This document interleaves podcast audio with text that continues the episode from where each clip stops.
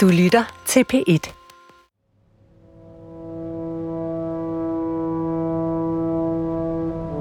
Du ved ikke længere, hvem du er. Du er blevet væk i mørket. Du er blevet væk fra dig selv. Du er forsvundet. Jeg ved, du tvivler. Jeg ser skyggerne af mistillid mejslet i dit ansigt. Du kan ikke skjule dem. Det er tid til at rejse dig og træde ud af mørket.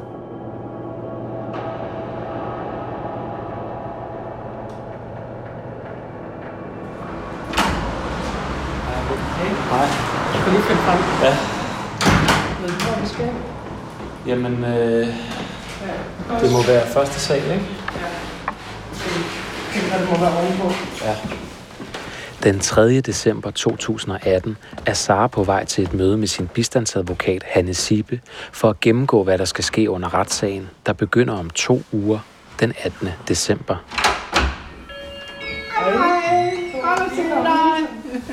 Dag. Hej. det er mig, der er Emil. Mødet foregår i Hanne Sibes advokatkontor, der ligger lidt over 100 meter fra retten i Aarhus, hvor retssagen skal foregå. Det er lige over på den anden side af vejen, ikke? Lige over på den anden side af vejen. Men det kan vi se, når det er sådan, vi kommer derover. Men nu håber vi, at han møder op derovre selv, og at det bliver til noget der om Ja. den 18. så det kan blive overstået. Ja. Ja. Jeg lægger hurtigt mærke til, at Sara er nervøs. Hun trækker vejret tungt. Jeg tror, han vil til enhver, han vil benægte det sidste. Ja. Ja. Ja. Øh, selve sagen. Ja. Du har fået indkaldelsen. Ja.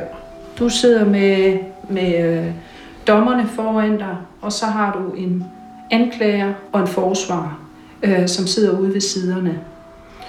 Øh, og når det er sådan, at vi kommer ind, så øh, starter vi med, at det er anklageren, som skal spørge dig ud. Mm. Og det er så vigtigt, at du svarer det, du kan huske. Hvis det er sådan, at der er noget, som du er usikker på, det der, det kan jeg ikke konkret huske, så er det vigtigt, at du kommer og siger, jamen, jeg kan ikke huske det, men det plejer at være sådan. Det må du godt sige. Mm. At du tager en eller anden form for forbehold, hvis det er sådan, at det ikke står knivskarpt for dig. Du vil spørge om noget? Nej, det var bare jeg tænkt, kan, er der nogen måde, at jeg kan... Du snakkede om, at du måske kunne gøre, så han ikke var der, når jeg er der, når jeg skal aflægge. Ja. Fordi altså, jeg har ham jo på besøg hver eneste nat, hvor jeg undskylder 100 gange for ham hver nat. Ikke? Og jeg, det er simpelthen min største frygt, at han er der og kigger på mig, og at jeg ryger fuldstændig i den der med, hvor at jeg nærmest er klar til at bede ham om tilgivelse for alt det, jeg har gjort mod ham. Ikke? Ja. Det kan, jeg kan godt gøre det. Det du skal vide, det er, at øh, når det er sådan, at vi tager, sender tiltalt ud af, af retslokalet til lytterum, Mm. så vil han sidde og lytte med. Ja, men det er mere det at se ham. Ja. Øhm, det, som man kan gøre, det er at sende ham helt ud, hvor han sidder med et lytterum, og Mm. hvor det er sådan, at hans forsvar så går ud og stiller spørgsmål. Det andet, man kan gøre, det er at spørge, om han vil sætte sig ned bag i. Mm. At han sætter, sidder bag ved dig, øh, og jeg sidder bag ved dig. Øh, Han skal ikke sidde bag ved mig. Nej, Det, det må han simpelthen ikke. nej, godt. Alt andet. Ja, Så hellere jeg kan se ham, hvis det er det. Fordi Ja. ja. jeg er simpelthen så bange for den mand, så det er... Ja. men, men, Men det er ikke noget- bare... Nå, fordi min forsvar, grundlæggende forsvarsmekanisme, det er jo den der, hvis jeg bliver helt vildt bange, så stivner jeg jo. Altså, Ja, så, så er der ja. bare intet, der fungerer. Nej. Øhm, jeg, jeg, jeg vil gerne være med til det. Det er ikke noget, vi skal, mm. det er ikke noget, vi skal aftale nu her. Men, men vi kan sagtens gøre det. Hanne Sibe forklarer Sara, at det faktisk kan være en fordel for hende at vidne, mens psykologen er til stede i lokalet. Samtidig kan det være en lettelse at få lov til at sige det til personen selv. Men du skal være Mm. klar til det. Du skal være... For det kan også være med til at, at øh, få din hukommelse med, at du sidder og ser ham. Det kan også være med til, at en ting er, at man sidder og taler et eller andet, man husker, og en anden ting er, at du taler til manden Mm. og giver ham igen. Altså, jeg tænker sådan rent fra et rent metaperspektiv, så kunne det jo nok være meget fornuftigt, hvis jeg kunne det. Men jeg ved ikke, om jeg kan på dagen, og, Og jeg ved ikke, hvordan være- jeg reagerer, om jeg klapper i som nøsters, når jeg ser ham og ikke kan sige et ord. Så vil sige, lige nu der er det simpelthen bare grundlæggende, at jeg er virkelig, virkelig bange for, om han vil opsøge mig bagefter. Ja. Det, der gør mig så bange i det, det er det den der med, at han jo rent faktisk gjorde alvor af at stå med de to politibetjente derude Ja. og være klar til at få mig indlagt, sagde han ikke, fordi at Ja. jeg vil sige noget. Altså, det kommer han ikke til at gøre Mm. igen. Hans magt må du ikke begynde at overvurdere nu her. Kan du bruge det til noget? Det er sådan... Øh, øh, Giv mig et halvt års tid, så er jeg nok ved at være overbevist. ja. Ja. Ej, jeg tænker også lige nu, der presser det også ekstra meget på, fordi det er ved at være så tæt på, ikke? Og det kan... Og så også, når vi sidder og snakker om det nu Ja, her. og også med meget om og sådan noget. Altså, han fylder jo 24-7, ikke? Der er jo... Ja. Jeg var i teateret med børnene i går, og jeg tænkte, de der to timer, det var de mest fantastiske, fordi der var han ikke med. Ja. At det var, ja, Ja. Fedt. Hen imod slutningen af mødet spørger Hanne Sibe, hvad Saras mål med retssagen er. det er målet med det her, det er jo, at, at uh, kvinder efter mig kan klage over en psykolog, der gør sådan noget, uden at det skal være helt umuligt, ikke? Men jeg har virkelig et billede af sådan en rødnæg, der ikke rigtig er nogen, der vil gribe, ikke? Og skynder sig at smide den videre. Da Sara siger det her, begynder jeg at tænke på, hvor mange gange hun undervejs kunne have givet op, og hvor meget modstand hun har mødt fra systemet indtil nu. Lige fra politiet, der ifølge Sara i første omgang fortalte hende, at hun ikke kunne anmelde psykologen, fordi hun jo selv kørte ud til ham. Til psykolognævnet, som Sara ringede til gang på gang for at få dem til at stoppe psykologen, men som i stedet lå ham fortsætte i over et år, selvom de kendte til hans tidligere behandlingsdom. Og endelig er der også Dansk Psykologforening, der på det her tidspunkt i december 2018 stadig ikke har afgjort den klage om psykologens misbrug af Sara, som foreningen modtog i marts 2017. Og samtidig må Sara leve med, at psykologen, her 14 dage før retssagen mod ham, stadig må kalde sig psykolog og behandle patienter, selvom han ifølge psykolognævnet er til fare for patientsikkerheden. For som du måske kan huske, behøver psykologer ikke en autorisation for at kunne behandle patienter. Det er nok der, hvor at jeg synes, det er hovedrystende. Og at han kan praktisere nu to år efter, og, Ja. ja, Det er også... Øh, og alle lukker øjnene. Nu har jeg været udsat for så mange overgreb igennem mit liv, og det her, det har simpelthen været det mest vanvittige, fordi han brugte dem alle sammen imod mig. Og jeg tænker sådan, at jeg vil bruge det her til, at, at jeg ikke bare finder mig i det den her gang. At den her gang, der er der faktisk nogen, der skal stå til ansvar. Så lad os nu få pokker for den her... Mm. Øh, få den, få den øh, afsluttet så hurtigt som muligt, og så få, få øh, sådan, at du kan komme, komme videre. mm, Men, men, men du kæmper fanden gale godt. tak. Sara og hendes bistandsadvokat aftaler at mødes igen den 18. december 2018, en halv time før Sara skal vidne. Hvis det er sådan, at vi så er herover og så kan følges derover øh, en halv time før eller sådan Mm. noget. Bare vi sikre på, at vi ikke kommer i en eller anden pause, hvor han sidder ude. Eller? Ja, men det kunne vi godt gøre, så det er derfor, at jeg godt vil have, at vi Ja. mødes her i stedet for Okay. derovre. Ja. Og det er godt lige at, at se dig igen, og også sådan lige gang med det. Hej, hej. Tak for det.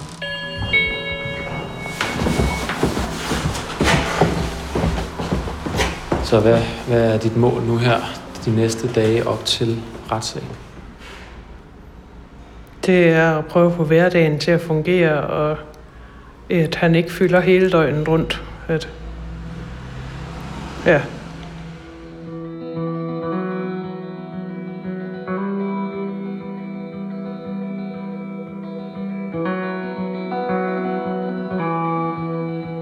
I dagene op til retssagen er jeg i løbende kontakt med Sara. Hun fortæller mig igen og igen, at hun er bange for at se psykologen og bange for at skulle sidde få meter fra ham i retslokalet. Lige nu der er skrækken simpelthen at skulle møde ham og ja. skulle se ham. Men der begynder også at dukke en gammel frygt op, der sidder dybt i Sara. Frygten for, om folk vil tro på hende. En frygt, hun nævnte allerede første gang, jeg talte med hende i september 2018. Ved du, hvad der er allermest skør? Det allermest skøre er, at hvis jeg ikke havde stået med 200 siders sms'er og kunne bevise, det var sket, så var der aldrig en dyt, der havde troet på mig. Og selv med alle sms'erne, så har folk været i tvivl og troet, om den gode mand, han virkelig kunne gøre det. Hej. Hej. Hvordan går det? Okay. Du kan godt køre sædet tilbage. Det er børnene, der har siddet der sidst. Da jeg dagen før retssagen mødes med Sara et sted i Jylland, fylder frygten for ikke at blive troet på næsten alt. Jo, men så sidder den jo også stadigvæk, den der, hvor jeg tænker, bliver jeg nu bare, øh, ser de nu i morgen på mig som en eller anden for små ekskæreste, eller hvad er det, de tænker, at, at der aldrig har været sket noget, at, hvad nu hvis de ikke tror en skid på mig, ikke? Ja, Så hvad nu, hvis de ikke tror på mig? ja det, det, det fylder rigtig, rigtig meget. Ja. Det eneste, jeg har fået af det, det er at blive gjort totalt til grin.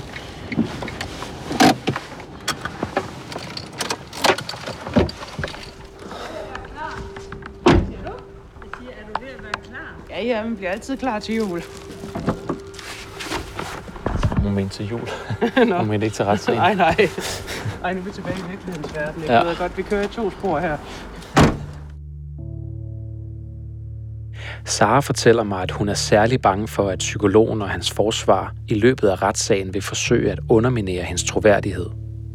I Saras journaler, som jeg har fået adgang til, kan man læse, at hendes psykiater i 2014 vurderer, at Sara lider af PTSD. Men det fremgår også, at Sara har diagnosen emotionel ustabil personlighedsstruktur af typen borderline. Og i en journal står der også, at Sara har borderline med paranoid træk. Og det er den diagnose, Sara frygter psykologen vil bruge til at tegne et billede af hende som en, der lever i en fantasiverden. Og det er jeg ikke i tvivl om, han vil. Det er jeg sikker på, at han vil gøre sit bedste for at få mig til at fremstå som en meget farlig og meget skør person. Men hvad betyder Saras diagnose egentlig?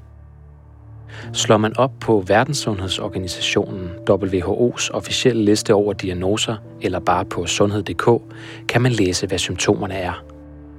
Borderline kan komme til udtryk på flere måder, og derfor behøver man ikke have alle symptomer for at få diagnosen. Men nogle af symptomerne kan for eksempel være, at man ud over at have tendens til at være meget impulsiv og pludselig kan få voldsomme følelsesmæssige udsving, også kan være selvdestruktiv og indgå i ustabile relationer med andre mennesker, som man ukritisk knytter sig stærkt til. Et andet symptom kan være, at man har tendens til at opleve en intens indre tomhed, som man vil gøre hvad som helst for at slippe af med. Og et tredje symptom er for eksempel, at man kan være meget bange for at blive forladt eller svigtet af andre, fordi man så er overladt til sig selv og ens tomhed. Ifølge Saras psykiater er det netop de symptomer, der er til stede hos Sara, da psykiateren i 2014 skriver i journalen, at Sara har en emotionel ustabil personlighedsstruktur af typen borderline. Kan jeg få dig til at introducere dig selv? Ja. Jeg heter Kjersti Lien, og jeg er eh, praktiserende spesiallæge i psykiatri i Aalborg. Det her er Saras psykiater Kjersti Lin. Hun har arbejdet som psykiater i Danmark i en årrække og har haft Sara som patient i lidt over 20 år siden 1998. Jeg spørger hende, hvad det vil sige, at Sara har borderline med paranoid træk, som hun skrev i Saras journal i 2014. Altså, hvad er det, der kan ligge i det her med paranoide? Jamen, det, par, det, det, det, det, det, det paranoide, det har jo vært det mistroiske, det har vært alarmberedskapen, det er det at hun har vært på vakt, det at hun har regnet med at det ikke kom noe godt fra de mennesker som hun møtte. De paranoide træk handler altså ifølge Kastelin ikke om, at Sara føler sig forfulgt eller oplever ting, som ikke er virkelige. De paranoide træk beskriver i stedet, hvordan Saras personlighed har udviklet sig efter alle de traumer og overgreb, hun har oplevet igennem sit liv. At Saras grundindstilling er at være mistænksom, bange og usikker på, hvad hun eventuelt kan risikere at blive udsat for af andre. Det er den ytre beskrivelse af hendes mistroiskhed og hendes alarmberedskab. Og jeg har aldrig vært i tvil om hennes troverdighet. Jeg opplever som troverdig. Hun er Jeg har aldri opplevd at eh, har forsøkt å manipulere med meg eller har løyet for meg. I løbet af 20 år. Ja. Sånn er det. Men dagen før retssagen gruer Sara alligevel for, at psykologen vil forsøge at tegne et billede af hende som en paranoid person, der ikke kan skelne mellem fantasi og virkelighed. Det kan godt føles som en umulig kamp, det der at sidde som sådan en eller anden lille bitte person, som groft sagt som patient imod den store mand, som har al opbakningen. Ikke?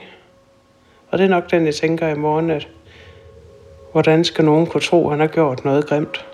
Ligesom hun heller ikke kan lade være med at frygte, at hun går i stå, når hun ser psykologen i retssalen. I morgen det er det værste, der kan ske, det er, at han sidder og prøver at have øjenkontakt med mig inde i retssalen, og at jeg får, eller at jeg simpelthen reagerer så meget på hans tilstedeværelse, så jeg ikke kan være i det. At det, det er det værste, der kan ske, at, at jeg er virkelig bange for at se ham igen. Det er, ja. Altså, du er bange for, at du også går helt kold? Ja. At denne her retssag, er det, er det noget, har den også en, en større, altså er det noget, du overhovedet kan overskue at tænke på, hvor meget den betyder på den måde? Det her, det er jo fuldstændig altafgørende, det her, at det er... Men jeg tænker, det her det er også altafgørende for de kvinder, der kommer efter mig, der har været udsat for andet. Og jamen, det er en ekstreme skyld og skam, der ligger i det. Ikke? At jeg, som jeg også kan blive ved med at sige, så har jeg det frygteligt. Jeg skammer mig så meget over, groft sagt, det jeg har gjort mod ham. Ikke? Og det, samtidig så ved jeg også, hvis jeg kigger i et metaperspektiv, at det her, det er jo helt normale reaktioner, og det er sådan, en hver krænket person vil tænke. Og det er jo også, men hvor jeg bare kan sige til mine medsøstre, og det kan også ske for mænd, at man er bare nødt til at stoppe det. Ikke? At det er ikke okay. Det er ikke okay, at noget menneske, der skal hjælpe andre, krænker andre mennesker. Så derfor? Derfor er det her nødt til at blive kørt til ende og det er i morgen. Ja.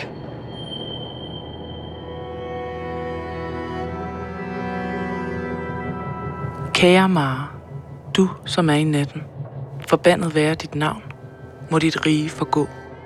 Forbandet være din vilje, som om natten, således også om dagen. Led mig ikke ind i mareridt. Fyld ikke min krop med skyld, som jeg selv fylder den med skyld. Led mig ikke ind i mareridtet. Fri mig fra dit onde. For din er natten, men ej magten og æren. Amen.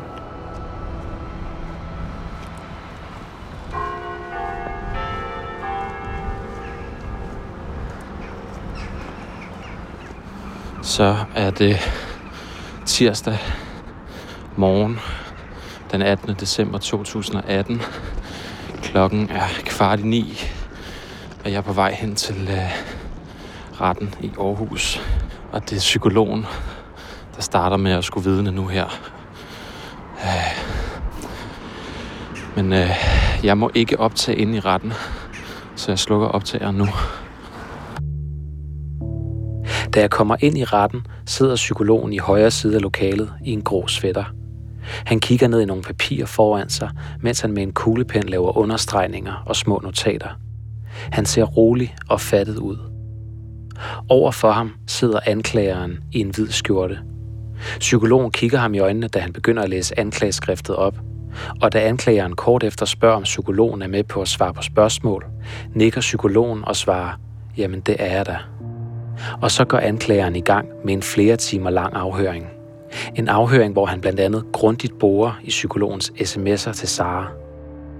Psykologen fastholder igennem hele afhøringen, at sms'erne var en del af et rollespil, hvor han spillede en imaginær person, som efter aftale med Sara eksponerede hende for ydmygende sproglige udsagn, så hun kunne blive bedre til at sige fra over for grænseoverskridende og dominerende mænd. Psykologen fastholder også, at han aldrig havde sex med Sara, og at han derimod lå hende komme hjem til sig om aftenen for at hjælpe hende med at undgå, at hun blev selvskadende. Om eftermiddagen er det psykologens forsvars tur til at stille spørgsmål til sin klient. Som noget af det første kommer psykologen ind på, at Sara havde en borderline-diagnose med paranoid træk, da hun begyndte hos ham i 2014. Kort efter spørger forsvaren til Saras fantasi. Var hun meget fantasifuld, spørger han. På grænsen til det fabulerende svarer psykologen og fortæller, at Sara opdigtede historier inde i hovedet, og indimellem havde svært ved at skelne mellem, hvad der var drøm og virkelighed. Afhøringen af psykologen ender med at tage så lang tid, at Saras vidneforklaring bliver udskudt til næste dag. Om aftenen, dagen inden Sara skal vidne, taler jeg med hende i telefonen.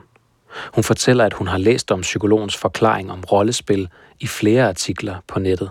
Lige nu synes jeg faktisk, det er ret håbløst, for jeg tænker, hvor, hvor, hvordan skal de tro på mig i morgen? Ikke? At hvis han har brugt en hel dag på at overbevise dem om, at han som psykolog og så videre har ret, så kan jeg da godt tænke, at er der overhovedet nogen af dem, der tror på mig i morgen? Ja. Altså, hvis han kan få de der udførlige sms'er til at skulle være eksponering, så kan han jo få selv sand i Sahara, ikke? Fordi retssagen altså har trukket ud, har Sara måtte vente en ekstra dag på at komme ind i retten og vidne. Men den 19. december 2018 er det tid. En halv time før mødes Sara med sin bistandsadvokat, Hanne Sibe. Kom nu sæt dig ned. Ja. Har det været hårdt? Ej, jeg synes godt nok, det var... Nu var jeg så klar, så ja. Så var jeg ondt ved dig. ja. Og, og nu tænker jeg lidt, nu, nu vil jeg se, at det sker, før... At, Ja, ej, det kan jeg Ja. godt, øh, det kan jeg godt forstå. Ja.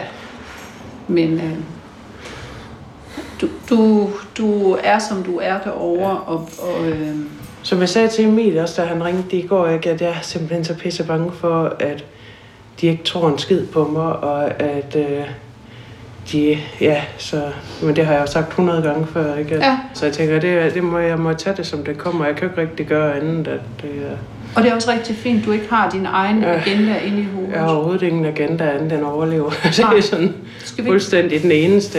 gå over og overleve Jo. nu her? Jeg tror, vi skal til at overveje. Ja. Godt.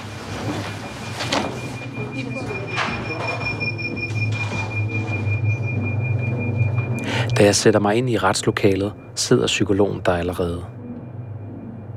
Få minutter efter bliver Sara vist ind. Jeg ser på hende, da hun kommer gående. Hun ser rystet ud og står i nogle øjeblikke helt stille. I det Sara sætter sig, vender hun sig mod psykologen og kigger ham lige i øjnene. Og så kigger hun op på dommeren og anklageren og går i gang med at svare på spørgsmål. Igennem hele afhøringen formår Sara i det store hele at forblive fattet, uden at gå i stå. På et tidspunkt er hun dog tæt på at bryde sammen. Det er da anklageren spørger Sara, hvorfor hun gik med til psykologens behandling. Hendes stemme diger og er tæt på at blive overmandet af gråd, da hun svarer, fordi jeg ville gøre alt for ikke at miste den mand. Kort efter går Sara sammen med bistandsadvokaten og en af sine veninder tilbage til advokatkontoret. Det gik jo rigtig, rigtig godt. Der er ikke rigtig noget fornemmelse af. Jo, nej. Jeg kommer herhen. Det er overstået nu. Ja, uha. Det siger bare alt. Så jeg er... Jeg synes, det er super godt. Og jeg synes, at du var rigtig, rigtig stærk. Ja, Og du klarede det bare rigtig godt. helt vildt. Ja. Jeg vil sige, den største sejr, det var, at jeg var i rum med ham. Ikke? At jeg, jeg kunne Yes. godt være i rum med ham. Det er Ja. næsten det største sejr i alt det her. At Ja. jeg kiggede ham i øjnene. sådan. Ja. ja. Og da jeg kom ind, det, han kiggede mig lige i øjnene, og der valgte jeg helt bevidst at se ham i øjnene. Og det, var, øh, det har jeg simpelthen forberedt mig på nærmest hele. Jeg tænkte, det, det er jeg nødt til at gøre, fordi ellers så kan jeg ikke sidde her. Men hvor jeg tænkte, den der, okay, jeg kigger over på ham, hvis jeg har lyst til at kigge på ham. Men det er mit valg. At, ja, Jeg, jeg synes, det gik rigtig godt. Ja. Men jeg tror næsten, den største terapi for mig i det hele, det var at se ham derovre og tænke, at for første gang i, snart to år har jeg tænkt, at jeg er ikke afhængig af ham mere. At det simpelthen, jeg, jeg, så jeg er ikke engang ked af det, eller noget, jeg er faktisk rigtig, rigtig lettet, fordi, og det er ikke på grund af retssagen eller noget, det var, altså, det var så godt, du sagde, at han skulle være derinde. Fordi den der at se ham og tænke, jeg er ikke afhængig af ham mere, han styrer mig ikke mere. Ja. At, øh, det var sådan lige før, at jeg havde lyst til at næsten øh, sige halleluja, ikke? jeg er fri nu. Ja. At, og det kunne jeg også mærke, da jeg fik det sagt, at jeg tænker også, kæft, hvor er jeg glad for lige nu, at jeg anmeldte det, fordi nu har jeg fået sagt til ham, at det er simpelthen ikke i orden, det her. Ja. At det, du har gjort mod mig, det gør man ikke mod noget menneske. Og Og ligegyldigt hvad der sker, ligegyldigt om han får en rigtig høj dom, ingen så er jeg dom, ikke afhængig af ham mere. Nu, nu har du været inde og, Ja. og finde ud af det, og, og du har gjort alt, hvad du kunne. Mm. Jeg er ikke afhængig af ham mere. Senere samme dag bliver flere andre vidner afhørt i retten, herunder to af Saras bedste veninder og Saras psykiater. Men resten af retssagen ender med at blive udskudt til begyndelsen af februar 2019, blandt andet fordi afhøringen af psykologen tog længere tid end beregnet. Derfor må Sara vente over en måned på, at retssagen bliver afgjort den 8. februar 2019. Ja, hej. Hej, forstyrrer jeg? Nej, jeg er jo bare ved at pakke til i morgen. Aftenen inden taler jeg med hende i telefonen. Hun går og pakker imens. Vi tager afsted i morgen. Og hvorfor er det, du tager afsted? Jamen, det er jo fordi, at jeg er bange for, hvis han bliver vred, når der falder dom. Hvis der falder dom. At, at sådan, så jeg kan være et sted, hvor jeg ikke hele tiden bare skal kigge mig over skulderen og være bange for, om han kommer. Tror du, det er en rationel frygt? Jeg ved det ikke. Ved du hvad, jeg, umiddelbart vil jeg sige nej, men øhm, der er så mange ting i det her, hvor at jeg ville have sagt, at det burde ikke kunne ske. Så jeg, ja, Så hellere være på den sikre side. ja, det er præcis. Det ligger bare sådan, så dybt den der med at være klar til at flygte på grimme mænd, ikke? Øhm, så hvad kommer der til at ske? Altså lige så snart dommen falder, eller afgørelsen falder, der sidder du i Jamen, en bil i morgen. Ja, ja. Og så kører vi nordpå og ud til Vesterhavet og bliver der nogle dage. Jeg er ikke helt tryg ved at være hjemme lige nu her. Nej. Så ja, Så I kører afsted. ja. Men skal vi ikke aftale, at øh, vi lige tager sted, hvis, hvis, når dommen falder, hvis det kan lade sig gøre? Jo.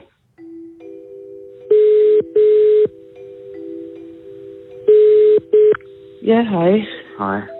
Omkring klokken 10 minutter i 1 om eftermiddagen den 8. februar 2019 falder afgørelsen i retten i Aarhus. Har du tjekket nettet? Øh, kun det, jeg var lige ved det. Jeg kunne godt se, at han var blevet dømt. Retten kender psykologen skyldig i groft at have misbrugt Saras behandlingsmæssige afhængighed til at skaffe sig sex og oralsex med hende. Ja, og så står der, at det er min vidneforklaring sammenholdt med sms'erne, der dømmer ham, ligesom at andre vidner også talt for at dømme ham. Psykologen, som ikke har ønsket at medvirke i den her podcast, anker dommen på stedet og nægter sig fortsat skyldig. I afgørelsen lægger retten blandt andet vægt på sms'erne, og at Sara afgav en meget sikker vidneforklaring. Derimod tilsidesætter retten psykologens forklaring om, at sms'erne var led i et terapiforløb. En forklaring, som retten mener er usandsynlig og utroværdig. Ja, det er jeg da meget glad for at høre. Men, men det er bare, ja, jeg tænker, puh, har de troet på mig. Jeg har været vågen siden klokken halv fire i morges, fordi jeg kunne ikke holde ud og høre med, at, at han sagde ind i mit hoved, at de tror ikke på dig. Så jeg tænker, puh, ja. de Ja. troede på mig.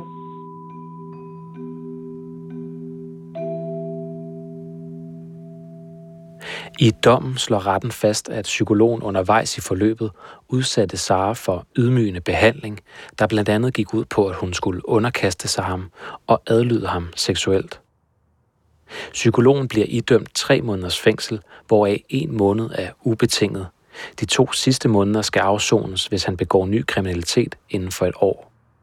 Udover fængselsstraffen forbyder retten også psykologen på nogen måde at arbejde som psykolog i tre år.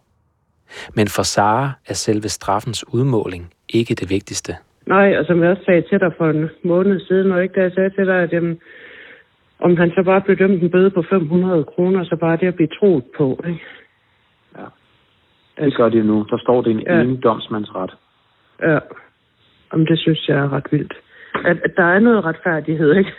At øh, der, jeg tænker, det, det her det bliver faktisk ret stort i forhold til mit fremtidige liv, at det er ikke okay at, at bruge mig som dørmåt og bruge mig som luder og alt muligt andet, for det, det er ikke okay.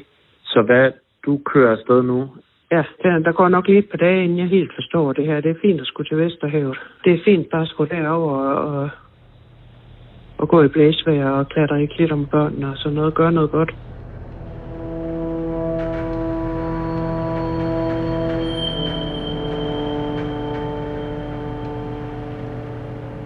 Kvinde, pige, søster. Tag min hånd. Det er tid til at lægge våbnene. Åbn dit hjerte. Vær ikke bange. Jeg er her ved din side. Du er ikke alene. Det er tid til at rejse dig. Det er tid til at gribe hånden og træde ud af mørket. Det du leder efter er i dig selv. Kvinde, pige, søster, rejs dig.